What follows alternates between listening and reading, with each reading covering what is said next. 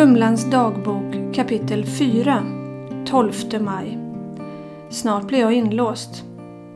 Det är efter den stora vågen kommit över mig som jag inser att detta är på riktigt.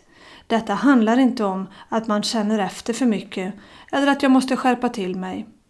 Min kropp har gett mig tydliga signaler vid flera tillfällen på att nu är det totalstopp. Hjärnan säger en sak och kroppen säger något annat. Borde man inte fatta att när det är osämja i lägret, då behöver man ta tag i problemet. Hjärnan och kroppen ska ju vara samarbetspartners och jobba som ett team. När man känner att man inte har koll på läget längre och börjar inse att hjärnan har tagit stryk av fighten med kroppen. Minnet är något som man kämpar med dagligen och gjort under en längre period. När man börjar åka vilse till platser som man har varit på tusen gånger och kommer till ställen som man aldrig har varit på. Då kan man fråga hur lilla Humlans hjärna tänker. Det som händer det är att det blir en blockering i hjärnan som gör så att alla tankar tar övertaget istället. Den första tiden var det inte ens någon idé att sätta sig i bilen då det blev fel hela tiden. Jag kunde inte ens åka och lämna min son på fotbollsträningen utan att åka fel. Mamma, nu åkte du ju fel igen. Det är jobbigt läge kan man säga. Mycket frustration, tårar och skam. Detta gör att man väljer sina utflykter och numera blir det GPS för att ta sig någonstans.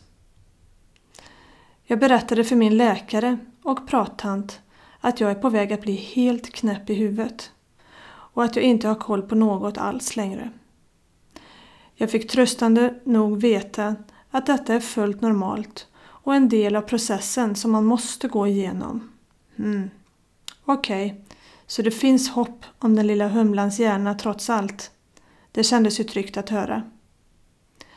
Jag frågade min prattant vad som hände förr i tiden med sådana som mig och min hjärna som höll på att försvinna.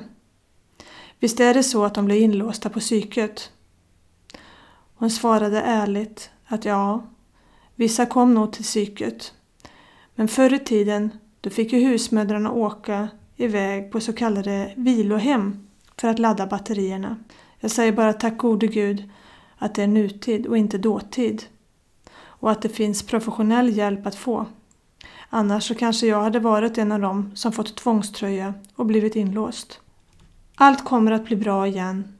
Men det kommer att ta tid och den bästa medicinen är att låta det ta tid att bli frisk.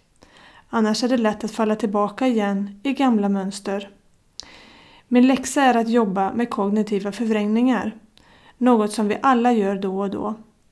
Vi förutspår ofta i framtiden vad som ska hända och vad folk ska tycka och tänka. Det är inte fel att tänka så, men ibland då kan det vara bra att vända ett negativt tankemönster till något positivt istället. Jag tränar mycket med mitt tankesätt och känner att i vissa lägen kan något som tidigare gjort mig stressad inte vara någon stor sak längre. En dag knackar det oanmält på min dörr och där står en av mina underbara arbetskamrater.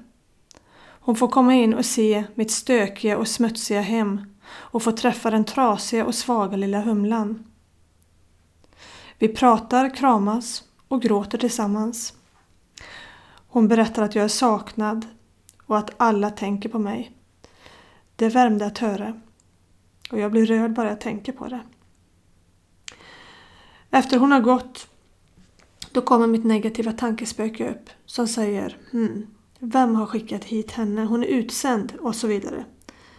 Men med hjälp av min läxa då kunde jag snabbt som tåget vända den där dumma tanken till något positivt istället. Och det är ju faktiskt så att hon kom och hälsade på för att hon bryr sig om mig. Men har man alltid varit en person som sätter sig själv på sista plats och har en förmåga att förminska sig själv, ja, då kan det vara svårt att ta till, ta till sig vissa fina saker för vad de är. Jag har lärt mig under min resa att rätt tankemönster, det är A och O för att må bra som människa. Allt blir så mycket lättare då. Nu när man tränar sig mycket på detta, då hör man ofta folk i sin omgivning som tänker sådär som jag gjorde förut. Det blir så starkt och tydligt för mig nu Och jag tror att det kan vara bra att man kanske ser över sina negativa tankefällor som ligger och gnager där uppe. De suger på tok för mycket energi. Läxan som jag fick av prattanten det handlade alltså om kognitiva förvrängningar. Och det kommer vi prata närmare om i kommande avsnitt. Ditt liv är en serie av tester och med varje test du klarar dig igenom då öppnar du ditt sinne lite mer.